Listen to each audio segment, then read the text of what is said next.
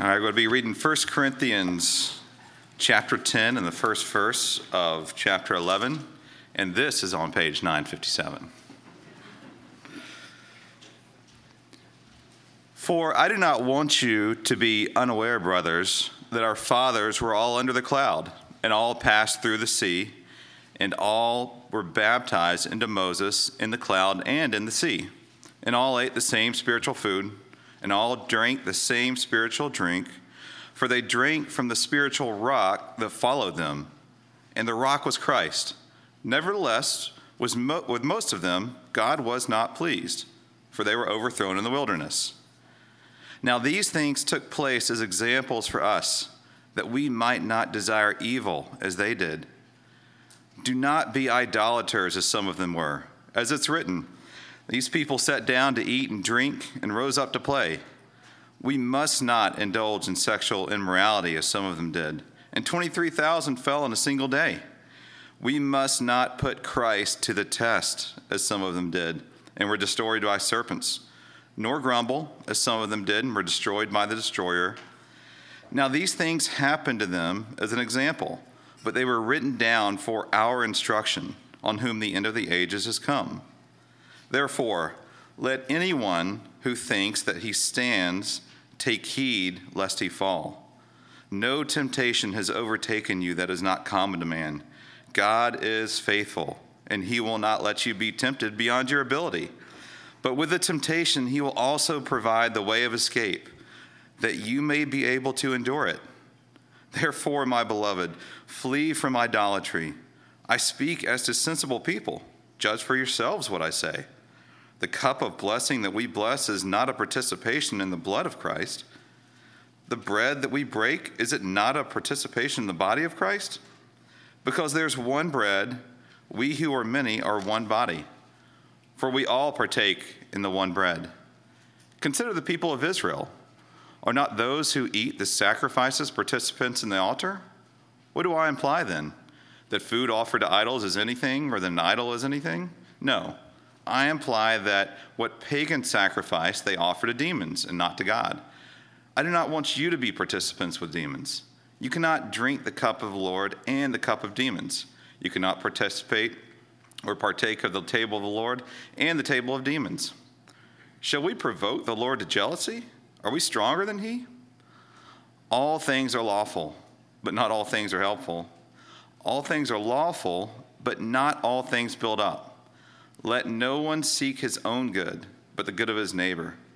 Eat whatever is sold in the market, meat market, without raising any questions on the ground of conscience. For the earth is the Lord's and all the fullness thereof. If one of the unbelievers invites you to dinner and you're disposed to go, eat whatever is set before you without raising any questions on the ground of conscience. But if someone says to you, This has been offered in sacrifice, then don't eat of it for the sake of the one who informed you and for the sake of conscience. I do not mean your conscience, but his.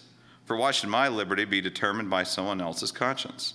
If I partake with thankfulness, why am I denounced because of that which I give thanks? So, whether you eat or drink or whatever you do, do all to the glory of God. Give no offense to Jews or to Greeks or to the church of God just as I try to please everyone in everything I do, not seeking my own advantage, but that of many, that they may be saved. Be imitators of me as I am of Christ. Well, as we continue on in our sermon series uh, in the Apostle Paul's first canonical letter to the church at Corinth, let's remember the larger context here. Paul founded this church in Corinth somewhere around 50 AD. He stayed there for a few years, probably about two and a half years, and we know uh, that he worked as a tent maker to support himself. We thought about that last week, about how Paul refused to take money from the Corinthians, but instead uh, supported himself. Once Paul moved on from Corinth to the city of Ephesus to work on the, the church there, it was probably about 52 or 53 AD he wrote a letter back to the church at Corinth, responding to reports of immorality and conflict in the congregation.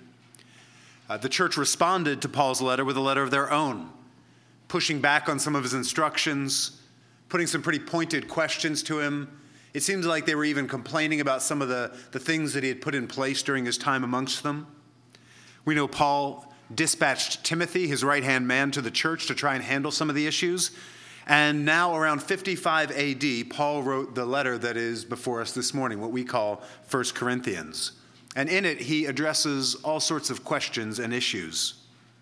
In chapters 8 to 10 of 1 Corinthians, we've seen Paul is specifically responding to arguments about whether or not it's appropriate for Christians to eat meat that had been offered in sacrifice at the, the pagan temples in Corinth. Corinth was a city full of temples. And those temples served as both sites of pagan worship, but also something like a community center.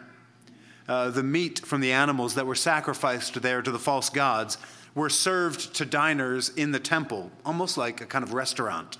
And it was also sold in the, the meat markets, which were set up right outside the temple. And so the question was are Christians free to eat that meat?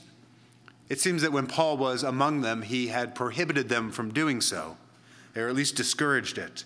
And some of the people in the church, uh, in Paul's absence, had gone back to this practice. Uh, there was a faction in the church that was arguing that since false gods aren't real, and since God doesn't seem to prescribe any particular food that we eat as better than another, in the end, we as Christians are free to eat that meat. So Paul's responding to that argument in chapter 8. He told them that their conduct should be guided not by mere knowledge, not by a desire to sort of push the limits of their freedom, but their conduct should be guided by a concern for the spiritual well being of others in the church. In chapter 9, we saw Paul defend his authority. It seems that some in Corinth were questioning whether or not they really even had to listen to him. He reminded them that, that his highest priority was the spread of the gospel and he warned them not to take the grace of God and make it an excuse for sin. We even see that at the end of the, the chapter that Caleb just read for us, as he says that uh, his, um, his goal there in verses 32 and 33 is to give no offense, he says, to Jew or Greek or to the church of God, but try to please everyone in everything I do right? He, he wasn't in this for himself. He wasn't coming to this question asking what, what am i free to do? but rather what would serve other people and even help perhaps lower barriers to them hearing the gospel? Last week in chapter 9 we saw paul remind the church that the highest priority is the gospel message. He warned the church not to take the grace of god and make it an excuse for spiritual laziness or sin so, chapter 9 ends this way, if you remember from last week, starting in verse 24. Do you not know that in a race all the runners run, but only one receives the prize? So run that you may obtain it. Every athlete exercises self control in all things. They do it to receive a perishable wreath, but we an imperishable. So I do not run aimlessly.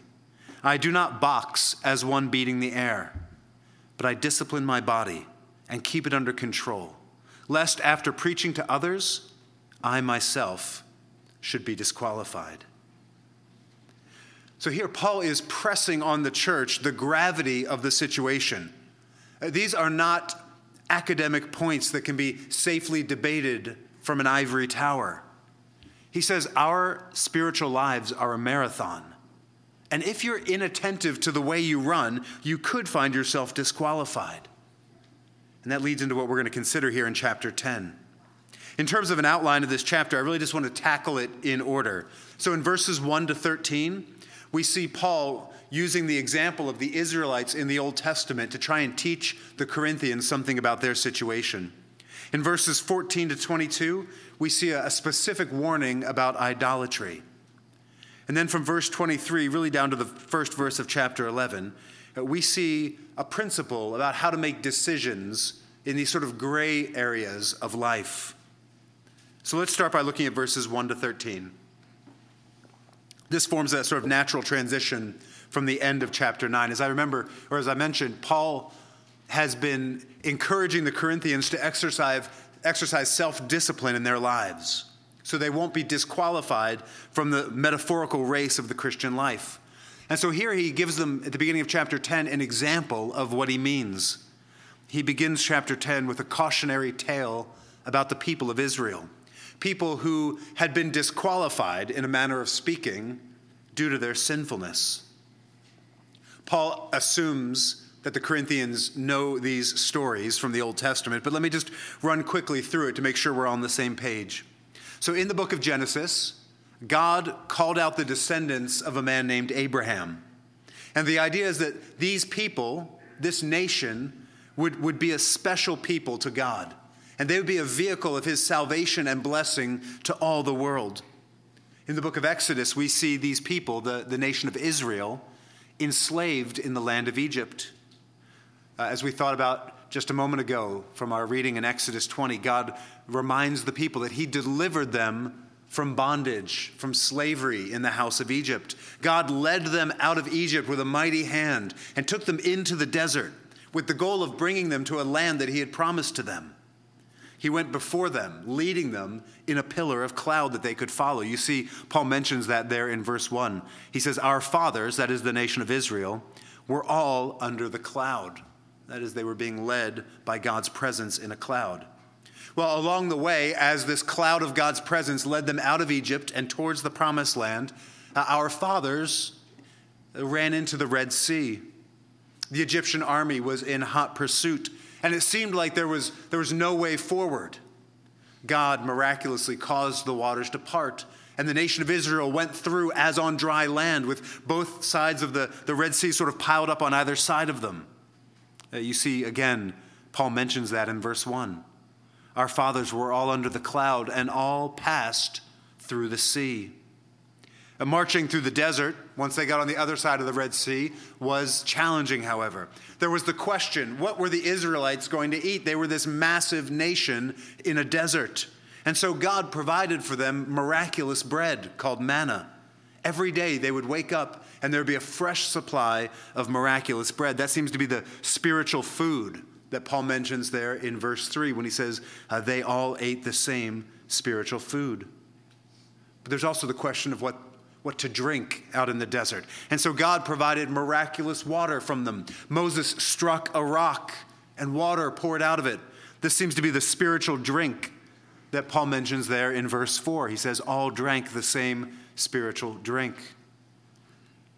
But there in verse 5, Paul reminds the church at Corinth that God was not pleased with most of the Israelites and that most of them died in the desert. Well, why was God not pleased? Paul gives them four reasons. There in verse 7, he tells them that they were idolaters. He says, Do not be idolaters as some of them were. As it is written, the people sat down to eat and drink and rose up to play. If you remember, the people of Israel created a golden calf for themselves. And they began to worship it in the wilderness instead of worshiping Yahweh, the true God who had saved them. As a result, 3,000 of the people of Israel died under God's judgment. There in verse 8, we're told that they indulged in sexual immorality. This seems to be a reference back to Numbers 25, where we read about a time when the, the people of Israel began to engage in immorality with the people of Moab. It seems like it was specifically uh, part of their worship of their pagan god Baal. Paul tells us there in verse 8 that as a result of this immorality, 23,000 fell on a single day. The third thing there in verse 9, we see that they put the Lord to the test. Uh, this is a reference to a, an event recorded for us in Numbers 21, where the people began to complain about their living conditions, and they began to suggest that the Lord really wasn't present among them. And as a result, many people died from the bite of fiery serpents, as Paul mentions there at the end of verse 9. And then, fourth and finally, there in verse 10, we see they grumbled. This is a reference to an event recorded for us in Numbers chapter 14. There, the people of Israel are longing to go back to Egypt. They're complaining, wishing that they just died in the wilderness rather than having to trust the Lord daily to bring them into the land. They wanted to choose a new leader for themselves, someone who would lead them back into slavery. And as a result, many of them died by plague. The end result was that the vast majority of that generation died in the desert without ever seeing the promised land. You can see why Paul would bring up this example to the Corinthians. We saw in chapter 6 that they were sexually immoral, just like the Israelites. They, they were participating in the, the, the prostitution as part of the temple worship in their city. Just like the Israelites, they were settling in to a hard hearted opposition to God's appointed leader. Remember in chapter 9, Paul's defending his apostolic authority. The people of Israel rejected Moses' leadership over and over again. They went their own way, and it had disastrous consequences. In the same way, Paul is warning the Corinthians that their increasingly antagonistic relationship with him was actually spiritually dangerous. They were questioning Paul's apostolic authority, just like the Israelites did to Moses. If you want to read 2 Corinthians chapter 3 this afternoon, you'll see that even at a later date, Paul is still making that connection between his authority and his leadership and that of Moses. And Paul says, Look what happens when the, when the Israelites opposed Moses. Here's the thing Paul wants the church at Corinth to learn from this example. Right? The old saying is that the wisdom isn't learning from your mistakes, it's learning from the mistakes of others, right? There, there's a lot that we can learn from these Old Testament stories that Paul brings up. They actually teach us quite a bit about the Lord Jesus himself. So, in the, the story of the, the fiery serpents, there in verse 9, right, that story from Numbers 21, we, we see a picture of the salvation that Jesus won for us on the cross. Jesus explicitly in John chapter 3, verses 14 and 15, tells us that that story is actually about him. In the story of the rock that provides water, again, we see a picture of Christ. Paul even tells us here that that rock was Christ, that, that Jesus is the one stricken with the judgment that we deserve so that we could get what we need in order to live. Right? The Israelites are rebelling against God, complaining about him. And so God says, Strike this rock and water will come out. Basically, what you deserve to have happen to you to be stricken, do that to this rock and you'll receive life. Right? Paul tells us that rock was actually a picture of Christ himself, the one stricken for our salvation, the one who received what we deserve for our sins so that we might have the water of life. But that's actually not what Paul focuses on here. Instead, what he wants to press home is the way that these stories were written down as examples for us, to serve us so that we would learn from their mistakes, so that we wouldn't do the things that they did. You see that there in verse 6. These things took place as examples for us, that we might not desire evil as they did. The people of Israel desired evil and paid the price for it. They were disqualified. They didn't finish their race. They never saw the promised land. In the same way, as Paul warned us at the end of chapter 9, and as he continues here, if we as Christians give ourselves over to the same patterns of sin and rebellion, we risk being disqualified just as they were. So, brothers and sisters, when we hear these stories, we shouldn't think, wow, that's crazy we should think how do I avoid that fate?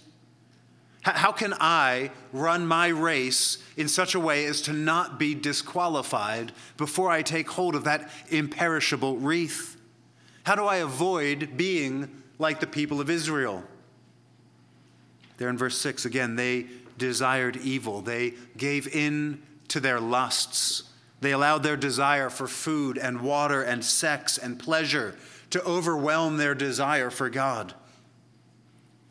Well, I think Paul tells us here in this section from one, verse 1 to verse 13 three things that we should not do if we want to avoid Israel's fate. First, we should not assume that your past spiritual experiences mean that you're spiritually safe in the present shouldn't assume that your past spiritual experiences mean that you're spiritually safe now. As we've said before, it seems likely that some of the Corinthians were confident that they could handle eating meat that had been sacrificed to idols because they were spiritually protected. They had undergone baptism and participated in the Lord's Supper. And so they thought they could handle sort of a, a dalliance with false gods and false worship. But here Paul reminds them that the people of Israel, well, they had also experienced a kind of baptism, a baptism in the Red Sea, there in verse 1. You have had the, the bread at the Lord's Supper. Well, in the same way, the people of Israel had eaten spiritual food given to them by God, there in verse 3. You've, you've drunk from the cup at the Lord's table. Well, Paul reminds us here in verse 4 that the, these Israelites who perished, they had, all, they had all drank from a spiritual drink. It seems that Paul wants to disabuse them of the notion that the sacraments, baptism and the Lord's Supper, are simply grace dispensers that sort of work automatically. As if merely taking the Lord's Supper, merely being baptized, imparts grace to you and somehow immunizes you against the effects of sin. Baptism and the Lord's Supper are wonderful gifts to us as believers and they can be means by which God gives us grace to fight against sin and temptation. But they're not magical. Right? The water in which we baptize people, like I hate to ruin the illusion, it comes from a garden hose. Right? This bread and wine comes from the grocery store. Right? They are not magical. They don't impart grace in and of themselves. The thing that makes them spiritually useful to us is when we participate in these things with faith in Christ, when we turn from our sin and trust his promises, and so come forward to be baptized or come forward to the Lord's table. As you come to baptism or come to the Lord's table in faith, then yes, you do experience grace. You have pictured for you the reality of the promises that God has made to you in Christ. Christ is present with us at his table and communes with us, right? And we receive what we need to fight against sin and run our race. But we don't want to fall into the trap of merely thinking that participating in those things is somehow magically protecting us. We don't want to fall into the trap of looking back at some past spiritual experience that you might have had once. Maybe a, a, time when you felt very close to God. Maybe a time in the past when you walked very faithfully with Him. Maybe a, a time in the past where you had an emotional sense of God's closeness. Right? If those things were genuine, then they can be an encouragement to you as you fight against sin in the present. But, brothers and sisters, they can never be a substitute for fighting against sin in the present. The second thing Paul says we can't do is don't imagine for a second that you're too strong to fall. Look what he says there in verse 12. He says, Therefore, let anyone who thinks he stands take heed lest he fall. Again, this seems to be particularly a problem for the Corinthians. They thought they were strong enough, spiritually speaking, to be able to walk into a temple and, and sit down at the table of an idol and just eat without experiencing any negative spiritual consequences. But believing that you can't fall, believing that you're much stronger than other people, spiritually speaking, well, that's the first step towards disaster. Because when you're convinced that you're strong, you let your guard down and you make yourself easy pickings. One of the ways that we fight against sin, one of the ways that we take heed not to be disqualified in our race, is by cultivating humility. By acknowledging that better people than you have fallen into terrible sin. By acknowledging that there is no sin so far beneath you that you don't need to be diligent about fighting against it by acknowledging that no amount of spiritual growth or attainment means that you're above the need to examine your life, to put to death your sinful desires, and to talk honestly with others about your struggles. Brothers and sisters, you have to decide whether you want to pursue real holiness or whether you prefer to maintain the illusion that you're strong. You have to choose. Actually, fighting against sin in your life is going to mean being open, being honest, admitting some things that you might not want to admit, acknowledging that in fact you're not too strong. Paul says here take heed. If you think you can't fall, you are headed down the wrong path. Finally, the third thing Paul says don't believe that you must give in to temptation. Look what Paul says there in verse 13. No temptation has overtaken you that is not common to man. God is faithful, and he will not let you be tempted beyond your ability. But with the temptation, he will also provide the way of escape that you may be, may be able to endure it. Paul says, No temptation has overtaken you that's not common to man, to humanity. That is to say, the temptations the Corinthians were facing were not qualitatively different from those experienced by the Israelites. And, brothers and sisters, the same is true for us. The idolatry, the sexual immorality, the grumbling that characterized Israel and characterized Corinth are still temptations for us today. Uh, we are not too strong, too wise, too immune to them. And so we should look at our own lives and see how it is that we experience these temptations, how it is that we are tempted to live like the Israelites lived in the desert. We should look at our lives and see where we're tempted to sexual immorality. We should see where we're tempted to grumble against the Lord and against His providence for our lives. We should look to see whether or not we complain and gripe about our material possessions our jobs, our spouses, our brothers and sisters in the church. We should look to see if we're tempted to doubt the Lord's goodness and his trustworthiness. We can be sure that we'll face temptation. But what Paul says here is that we should never imagine that sin is inevitable. We should never imagine that we have to give in to sin and temptation at some point. The second half of verse 13 carries a very precious promise for us as we seek to put to death idolatry and sin. Paul writes there that God is faithful. Brothers and sisters, we can fight against temptation because God is faithful. Not because you are so strong that you couldn't possibly fall, but because God is faithful. We're not always faithful, but God is 100% of the time. Our hope in times of temptation is rooted in His character. In fact, God promises here to do two things for us when we're tempted. First, it says that He will prevent us from being tempted beyond what we can bear. We know that God Himself tempts no one to sin. The book of James tells us let no one say when he is tempted, I am being tempted by God. For God cannot be tempted with evil and he himself tempts no one. And that is true. But God does allow trials and temptations in our lives in order to help us mature. Again, James tells us in chapter 1 Count it all joy, my brothers, when you meet trials of various kinds. For you know that the testing of your faith produces steadfastness. And let steadfastness have its full effect, that you may be perfect and complete, lacking in nothing. So we have a promise here that God will never allow us to be tempted in such a way that it's beyond our ability to bear it. God's faithful, Paul says there in verse 13. We don't have to worry about whether that's ever not going to be true. God will always take care of us in that way. You will never face a temptation that isn't common to all man, and you'll never face a temptation that's beyond what you can bear.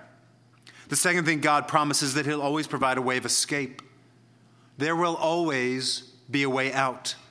There's always an opportunity to say no.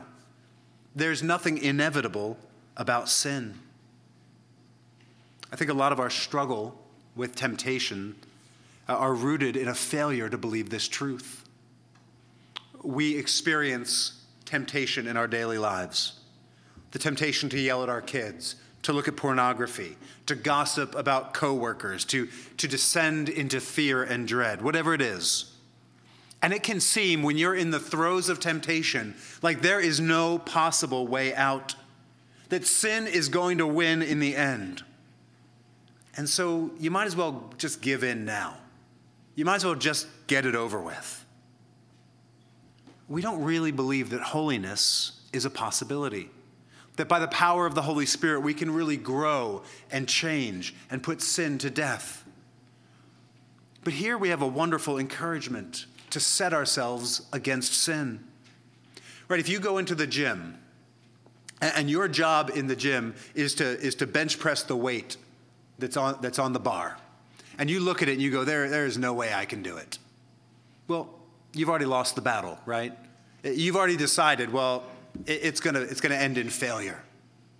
But if you went in there and you knew beyond a shadow of a doubt that you can lift that weight, it might be difficult, right? You might have to work at it, but you absolutely have the strength given to you by God. So the metaphor breaks down a bit here, but right, to lift that weight, you can you can go in there with confidence. Right? You're not going to give in. We have this wonderful encouragement. God will never put more weight on the bar than you can lift. God promises to help you. If you feel overwhelmed by a certain sin, by a certain temptation, you don't have to give in to it. You're not consigned to failure. You're not powerless against it. God is faithful. And Paul says he'll never allow you to be tempted beyond what you can bear. Now, listen, you might need help. You might need to change something about your life. You might need to talk to someone and enlist the support of a brother or a sister in the church. But you can know for certain that you're never beyond the strength and the resources that the Lord has given you to fight against sin. So take a minute and think about a temptation that you're going to face in the coming week. If you want, take a minute, ask the Holy Spirit to prick your conscience.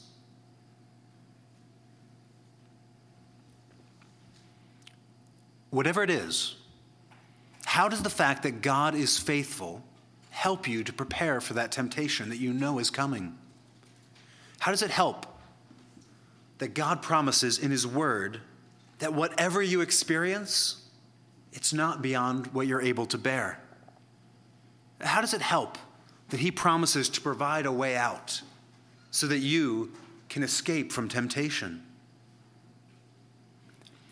Brothers and sisters, I think this has a really important implication for us as a church family. If we really understand what Paul's saying here in these verses, I think it'll change the way we relate to one another. The fact is, the temptations that we face are common, Paul says, to all man. That means we're connected to the past. All of our technology, all of our sophistication, it's only created new ways for us to experience all of the same old temptations. We have not invented any sins. We have not invented any ways to lust after evil. We are connected to the past. Our temptations are, are connected to theirs. But even more importantly, it means that we're connected to one another. Right? This truth ought to move us in compassion for sin sick people. It ought to create in us humility when we consider our own souls. When you hear of a brother or sister falling into sin, is your first instinct to be judgmental or condemning? When you see weakness or failure in your brother or sister, are you quick to pounce on them? Or are you compassionate? Seeing how you too could be tempted in just the same way if not to the exact same behavior, at least to give in to the same sinful impulse standing behind the behavior.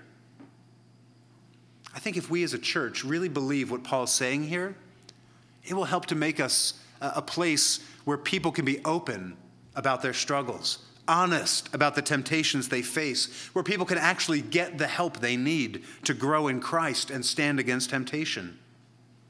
If you, as an individual, cultivate humility, that postures you as a fellow sinner fighting against temptation by God's grace rather than a guru dispensing wisdom, then people are going to be much more likely to seek you out for help. So let's work, let's pray together to make this church a place where this defines our culture. That, that temptation and sin is never inevitable. That God never leaves us on an island where we have no choice but to sin but where we're compassionate, knowing that the temptations we face are common to all. That brings us to the middle section of this chapter, there in verses 14 to 22. So we read there, starting in verse 14. Therefore, my beloved, flee from idolatry. I speak as to sensible people. Judge for yourselves what I say. The cup of blessing that we bless, is it not a participation in the blood of Christ? The bread that we break, is it not a participation in the body of Christ? Because there is one bread, we who are many are one body, for we all partake of the one bread. Consider the people of Israel. Are not those who eat the sacrifices participants in the altar? What do I imply then? That food offered to idols is anything? Or that an idol is anything? No. I imply that what pagans sacrifice, they offer to demons and not to God. I do not want you to be participants with demons. You cannot drink the cup of the Lord and the cup of demons. You cannot partake of the table of the Lord and the table of demons. Shall we provoke the Lord to jealousy? Are we stronger than he? So here Paul begins his long delayed conclusion to his argument with the Corinthians about eating food sacrificed to idols. There in verse 14, he tells them to flee from idolatry. Right? That rule must control all their thinking. We read from the Ten Commandments earlier. God is unambiguous. His position on idolatry is exceedingly clear. In chapter 8, Paul told us that it was one thing to eat meat that had been sacrificed to an idol at some point in the past. Right? That's a, a morally neutral matter in one sense. It's just meat. It doesn't really matter. As long as your conscience allows you to do it, as long as you're not harming the conscience of a brother or sister in Christ, eat away. But here in chapter 10, Paul them what they cannot do is participate in the sacred meals in the temple. That is to say, followers of Christ cannot sit down and take part of the, the ceremonies in the temple where these false gods were worshiped and the meals were eaten. Uh, Paul bases his prohibition on three things. First, he understands the importance of these sacred meals. Uh, there in verse 18, he talks about the, the um, habits and the, the posture of the people of Israel. Right? In their temple, the priests would eat from the sacrifices made to God. And it was understand, understood that when they did so, the Lord was particularly present with them in that meal. Paul points them also to their own experience with the Lord's Supper. He, he reminds them of what they already know about the cup of blessing and the bread that we break. There in verse 16, he says that it's a participation in Christ. That word participation. It can mean fellowship or, or communion. The idea is that when you eat this meal, you're actually doing something. There in verse 17, he says we're living out our unity with one another in the church. And we're also worshiping and fellowshipping. We're participating in Jesus. Jesus is present here with us in the meal, He's communing with us. And so you can see from Paul's perspective why a Christian can't go into the temple and, and sit down and drink a cup and, and eat a meal in honor of an idol, of a false God. It's an act of worship. They believed that their deity was present in that meal.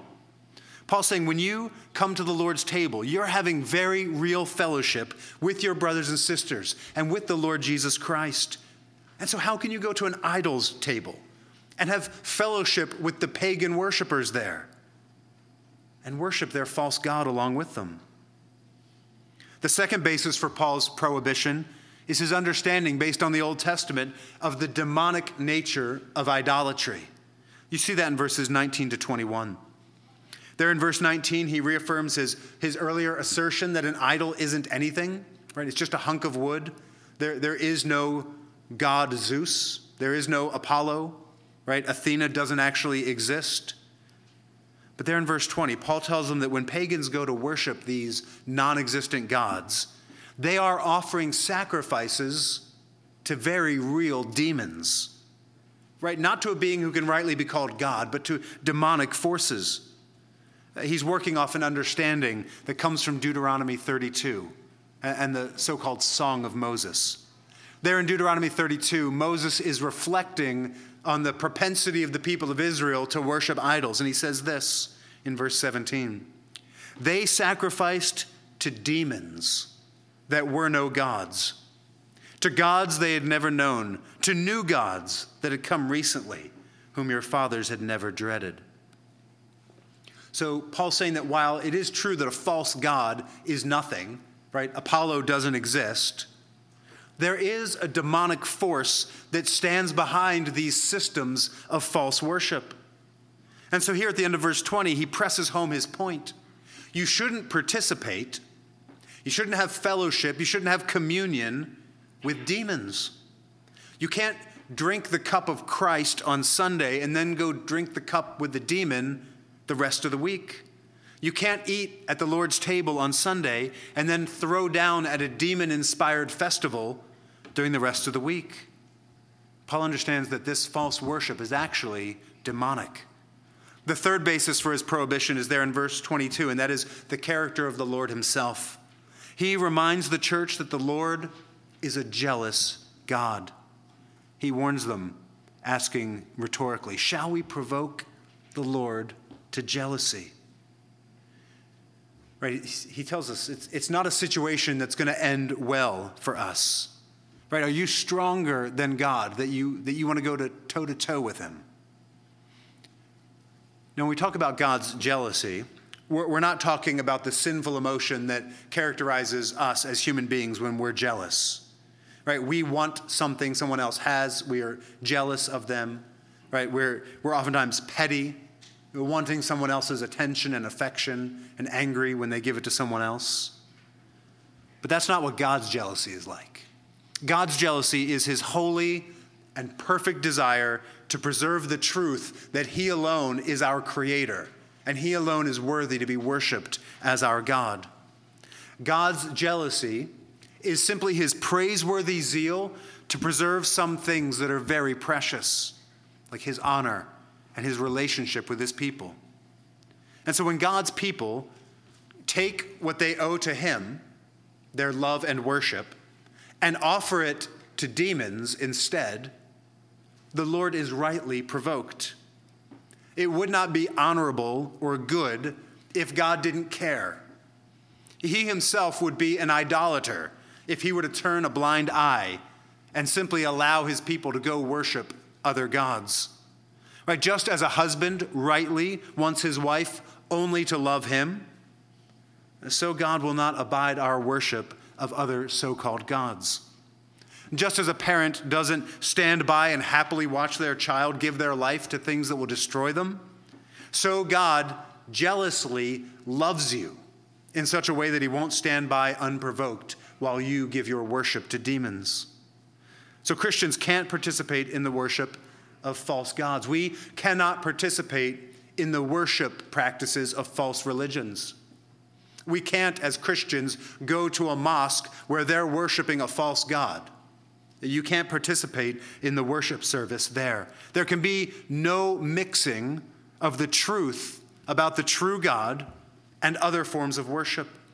And we as Christians should never do anything that encourages the worship of any false God. God is worthy of our undivided attention and devotion. And that brings us to the third section of this chapter, uh, verses 23 to the first verse of chapter 11. Here, Paul provides some practical guidance on how we ought to act when we find ourselves in these kinds of situations.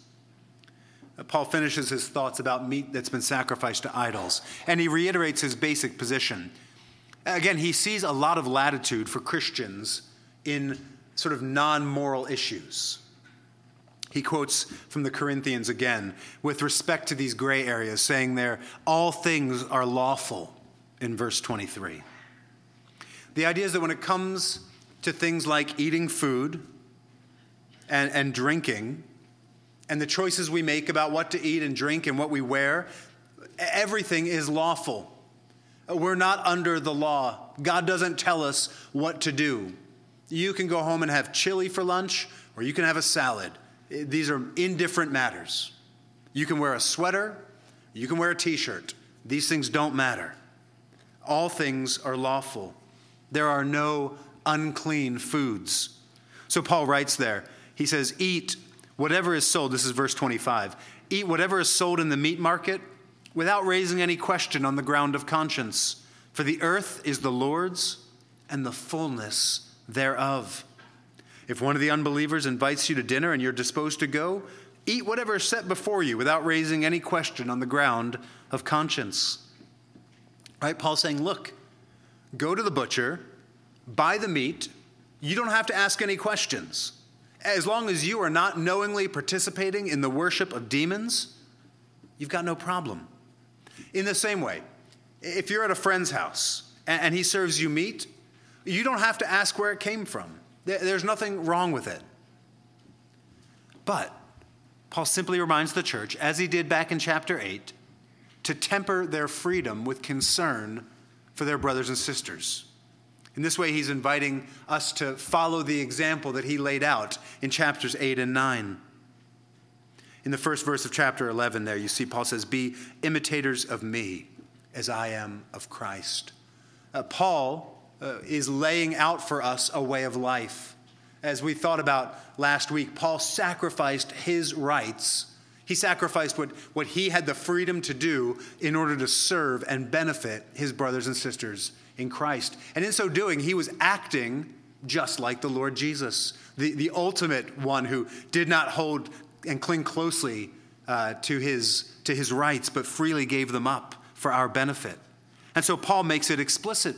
We ought to follow him as he's following Christ in this other preferring, self denying way of life.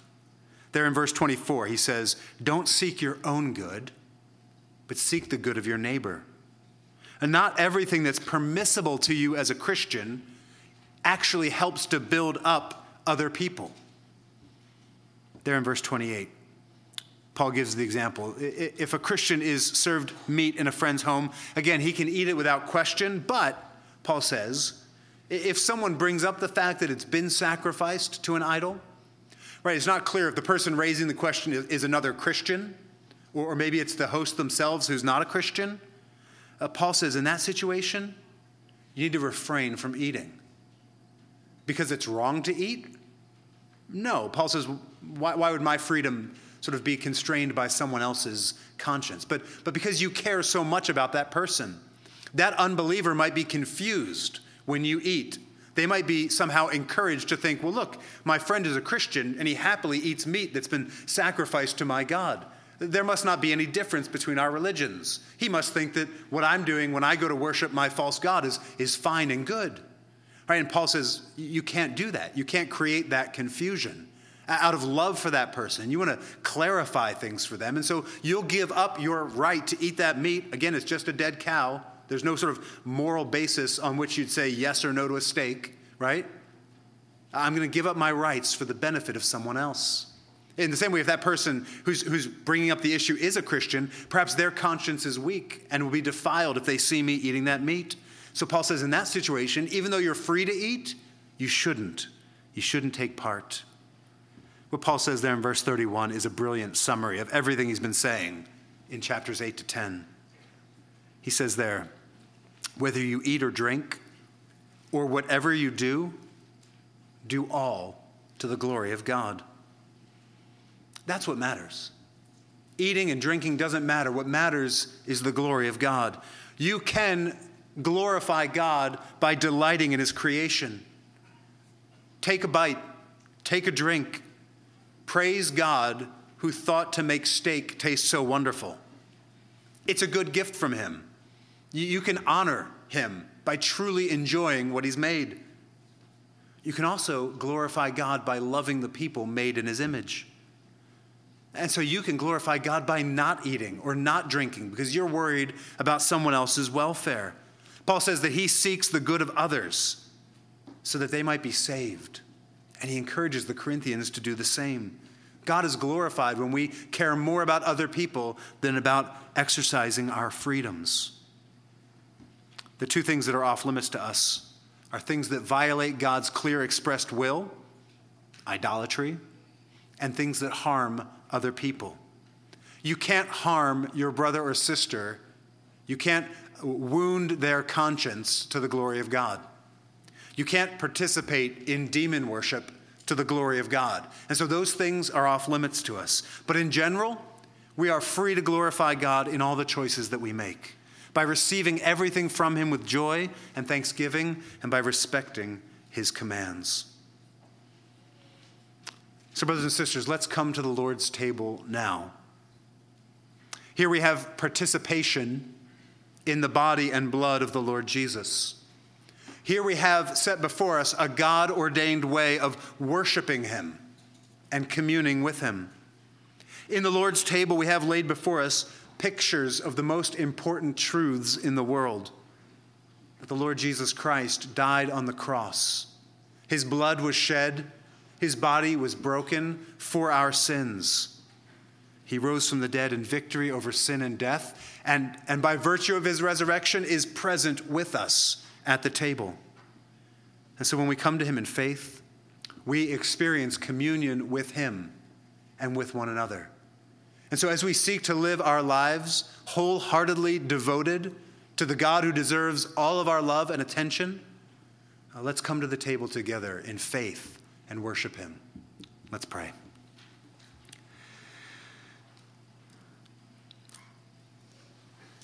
Our loving Heavenly Father, we praise you for your righteous and holy jealousy. You alone are worthy of our undivided love and worship. And so we thank you and we praise you that in your love you will settle for nothing less than all of our hearts and all of our worship. Lord Jesus, we delight in the communion we have with you, in the way that you have uh, gone before us, paying the price for our sin, leaving us an example of what it looks like to live a life of preferring the interests of others and sacrificing our rights for the good of our brothers and sisters.